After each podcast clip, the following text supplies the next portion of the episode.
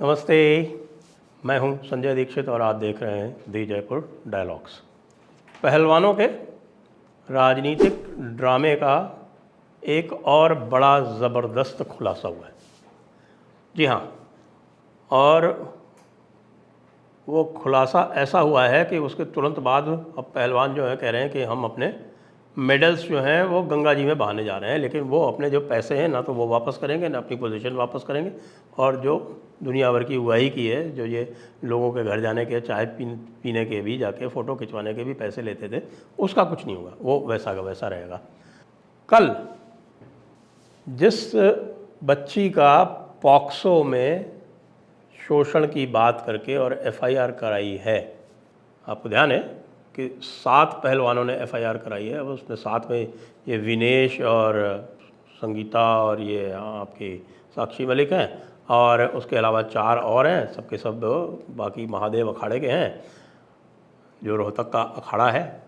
उसमें कुछ पुराने लोग हैं जिनके नाम आए हैं सामने आपको मैं डिस्क्रिप्शन में जो वीडियो आ रहे हैं हरियाणा से लगातार, उनके साथ में लिंक भी दे दूँगा यहाँ पर।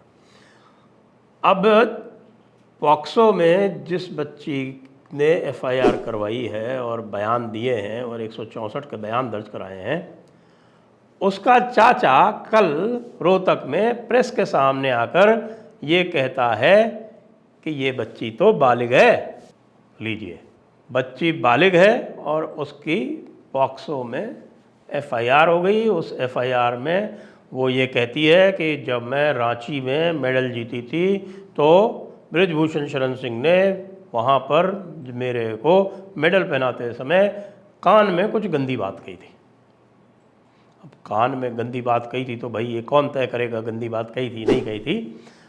और और साथ में उसके किसी आदमी ने मुझको ये कहा था कि ब्रिजभूषण शरण के पास चले जाओ और उनको खुश कर दो, इत्यादि इत्यादि, इस तरह की वो एफआईआर है। और साथ में ब्रजभूषण शरण सिंह ने एक ऑडियो भी दिल्ली पुलिस को दिया था, जिसमें बजरंग पूनिया कहते हुए सुने जा रहे हैं कि, अरे, जल्दी से किसी ऐसी लड़की का इंतज़ाम करो, जो कि माइनर हो तो उससे जो है, वो पॉक्सो एक्ट लगवा देंगे तो इसकी गिरफ्तारी हो जाएगी। अब ये इसको गिरफ़्तार करवाने के, हटाने के पीछे जो सारा षड्यंत्र है, वो मैं पहले ही उजागर कर चुका हूँ कि इनको सबको जो है, वो पॉलिटिक्स में भी जाना है, दीपेंद्र हुडा को भी ओबलाइज करना है, और साथ में हो सके तो इधर उधर से कोई टिकट विकेट मिल जाए तो वो भी करना जब ओवरसाइट कमेटी के सामने गई थी, तब इस बच्ची का नाम नहीं था। अब ये अचानक आती है और अमित नैन ये एक पुराने पहलवान हैं हरियाणा के। इन्होंने रोहतक में प्रेस के सामने कहा कि वो लड़की मेरी भतीजी है और उसका एफआईआर में जो उसका करवाया गया है एफआईआर में उसमें ये कहा गया है कि ये लड़की जो है, ये 18 साल से कम की है। अब इसके लिए क्या किया गया है? ये किया गया है क्योंकि इसका बर्थ सर्टिफिकेट है 2004 का 22 फरवरी 2004 का उस बच्ची का बर्थ सर्टिफिकेट। अब 22 फरवरी 2004 के हिसाब से और जो घटना बताई जाती है, वो पिछले साल रांची नेशनल गेम्स में जो रेसलिंग की प्रतियोगिता हुई थी, वो सितंबर 2022 की हुई थी तो उस समय उस हिसाब से वो 18 साल की हो चुकी थी। तो ये अठारह साल की हो चुकने के बाद में तो फिर वो पॉक्सो लागू नहीं होता, क्योंकि घटना जिस समय की बताई गई है, उस समय वो अठारह साल की हो चुकी है। तो जब ये पता चला, तब इन लोगों ने क्या किया कि एक फर्जी बर्थ सर्टिफिकेट बनवाया गया और 2006 का। अब वो फर्जी बर्थ सर्टिफिकेट बनवाया गया, एक ही नाम से दो बर्थ सर्टिफिकेट हो गए तो फिर ये कैसे चलेगा? तो फिर क्या किया गया कि उसी नाम की लड़की जो 2004 का, जिसका बर्थ सर्टिफिकेट है, उसका एक डेथ सर्टिफिकेट भी बनवा दिया गया। तो बच्ची पैदा हुई, मर गई, उसके बाद दोबारा पैदा हुई और अब वो 16 साल की है, इसलिए उसका यौन शोषण हुआ है। वो 2006 की पैदाइश है उसकी। इसलिए 2022 में वो 16 साल की थी। ये पूरा एक ताना बाना बुना गया है। अब बस इसमें प्रॉब्लम ये हो गई है कि जब पुलिस ने जाँच करी और पुलिस पहुँची अमित नैन जी के पास पहुँची, जो उसकी दादी है, वो अमित जी के पास रहती हैं। बच्ची जो है, वो अपने पिताजी के पास, उनका दूसरा घर है आसपास में ही है। वो दादी ने साफ़ साफ़ कह दिया कि भाई ऐसा तो कुछ भी नहीं हुआ। ये तो वही बच्ची है। हमारे तो एक ही बच्ची पैदा हुई थी। वह पास पड़ोस में लोगों से पूछा, उन्होंने भी सबने यही कह दिया। उम्र भी उसकी सही सही बता दी। तो फिर आगे जब पुलिस जाँच करती है तो पाती है कि साहब कि ये बच्ची पैदा तो होती है रोहतक में। फिर उसका जो है, वो नया जो उसका बर्थ सर्टिफिकेट है, वो आता है दिल्ली से और एक डेथ सर्टिफिकेट बीच में आ जाता है, वो आ जाता है पंजाब से। ये लीजिए साहब खेल पूरा का पूरा जो है, ये हो गया गड्ढ मड्ड अब इतना सारा खटरा किया जा रहा है।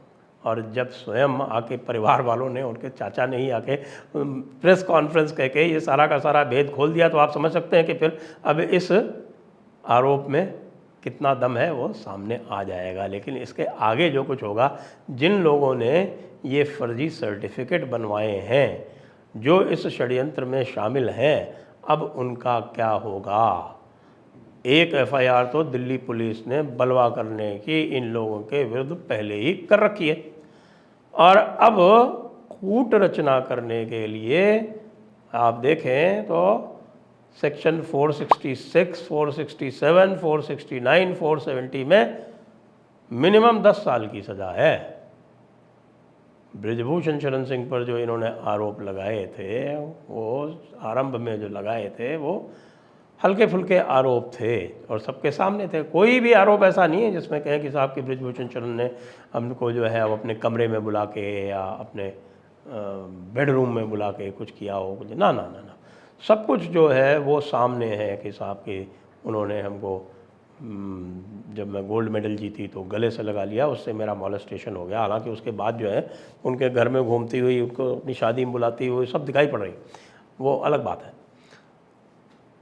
अब जो पुलिस की जाँच में आ रहा बताया जाता है, वो ये है कि वो जो फर्जी जहाँ जहाँ से सर्टिफिकेट बने हैं, वो सारे रजिस्टर इत्यादि कर लिए गए हैं, सील। और अब जाँच का दायरा बढ़ के ये आ रहा है कि इसमें शामिल कौन कौन है, और ये जो महादेव कुश्ती एकेडमी है रोहतक की, इसका नाम बहुत ही प्रोमिनेंस से आ रहा है। इसके संरक्षक हैं श्री दीपेंद्र हुडा जी। कहीं ऐसा ना हो कि इस पूरे षड्यंत्र में उनका भी नाम आ जाए। और इसके पीछे के जो खेल उजागर हो रहे हैं, उसमें ये पता चल रहा है कि किस प्रकार से ये बजरंग पूनिया विशेषकर से इनके कारण कितना इनडिसिप्लिन फैल रहा था। ये भी कहानी किससे जो है, वो लोग अब अलग से बता रहे हैं। और लोग ये पूछ रहे हैं कि भाई, अभी एशियन रेसलिंग चैम्पियनशिप हुई थी, उसमें ये तीनों तो गए नहीं, क्योंकि इन तीनों ने जो उसके लिए क्वालिफाइंग करना था, उसमें भाग नहीं लिया। और तीस लड़के, लड़कियाँ जो हैं, वो एशियन रेसलिंग चैम्पियनशिप में भाग लेके आ रहे हैं। तिरपन के का, जो साक्षी मलिक का जो वेट है, वो तो अमित पंगल ने पहले ही उसके ऊपर कब्जा कर रखा है। अब ये कह रही है कि साहब, अमित पंगल को ना भेज के हमको भेज दो। इस समय तो इसकी ये हालत है कि किसी से भी कुश्ती करवा लो, ये हार जाएगी। क्योंकि कुश्ती की प्रैक्टिस नहीं की। कुश्ती में तो ये होता है कि अगर आपने हफ़्ते भर भी प्रैक्टिस छोड़ दी तो आपका कार्यक्रम पूरा हो गया।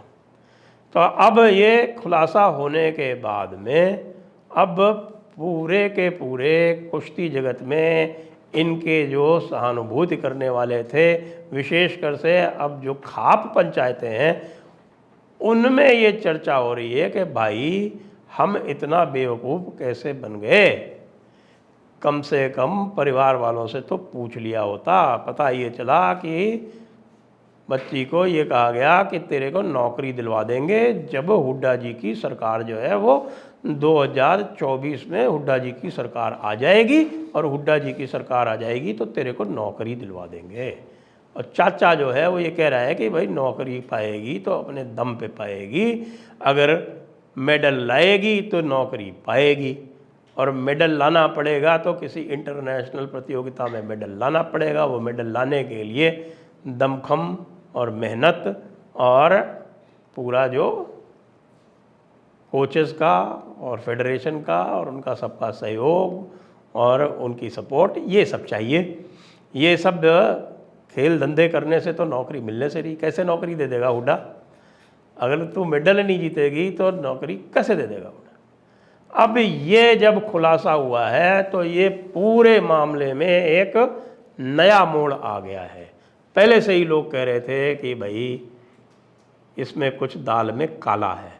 अब तो पता चल रहा है कि पूरी की पूरी दाल ही काली है। इतने दिन से जो इनका पूरा का पूरा खेल चल रहा था कि ब्रजभूषण सिंह को अरेस्ट करो, ब्रजभूषण सिंह को गिरफ़्तार करो, ब्रजभूषण सिंह को अंदर करो, इतना अत्याचार हो रहा है। और देखिए, हमारे जो है वो महिलाओं को नहीं सुनी जा रही है। हम इतने बड़े खिलाड़ी हैं, हमारी बात नहीं सुनी जा रही है। और हमसे प्रूफ मांगा जा रहा है। तो प्रूफ क्यों ना मांगा जाए, जो प्रूफ सबसे बड़ा था, उसका तो हाल ये हो गया। अब क्या होगा? पूरा का पूरा खेल जो है, वो सबकी समझ में अब आ चुका है। और अब इसमें जो दूसरे जो बड़े खुलासे होंगे, उसमें जिन लोगों ने ये पूरा नाटक किया है, जिन लोगों ने ये कहा है जाके, खासतौर से विनेश ने भी दो चार दिन पहले कहा था कि हमारे खापे जो हैं, जो वो ऐसा भी निर्णय ले सकती हैं जिससे देश का नुकसान हो सके। तो भाई, तू देश का नुकसान करके दिखा, विनेश। अब तो एफआईआर जो होगी, वो दूसरी तरह की होगी और चार सौ सड़सठ, उनहत्तर, चार सौ उनहत्तर, चार सौ सत्तर आई पी सी देख लियो। हमें पता चल जाएगा कि अब आगे क्या होगा। इसलिए अब ये खुलासा होने के बाद कहीं तनिक रेश मात्र भी संदेह नहीं रहा है कि ये पूरा का पूरा एक षड्यंत्र था। कुछ लोगों के अपने उद्देश्यों की पूर्ति का और कुछ लोगों की राजनीति को पूरा करने का। और भी इसमें जो खुलासे हैं, मैं इसमें साथ में आपको लिंक दे दूँगा डिस्क्रिप्शन में, वो भी आप देखेंगे तो और भी स्पष्ट हो जाएगा। जय हिंद, वंदे मातरम।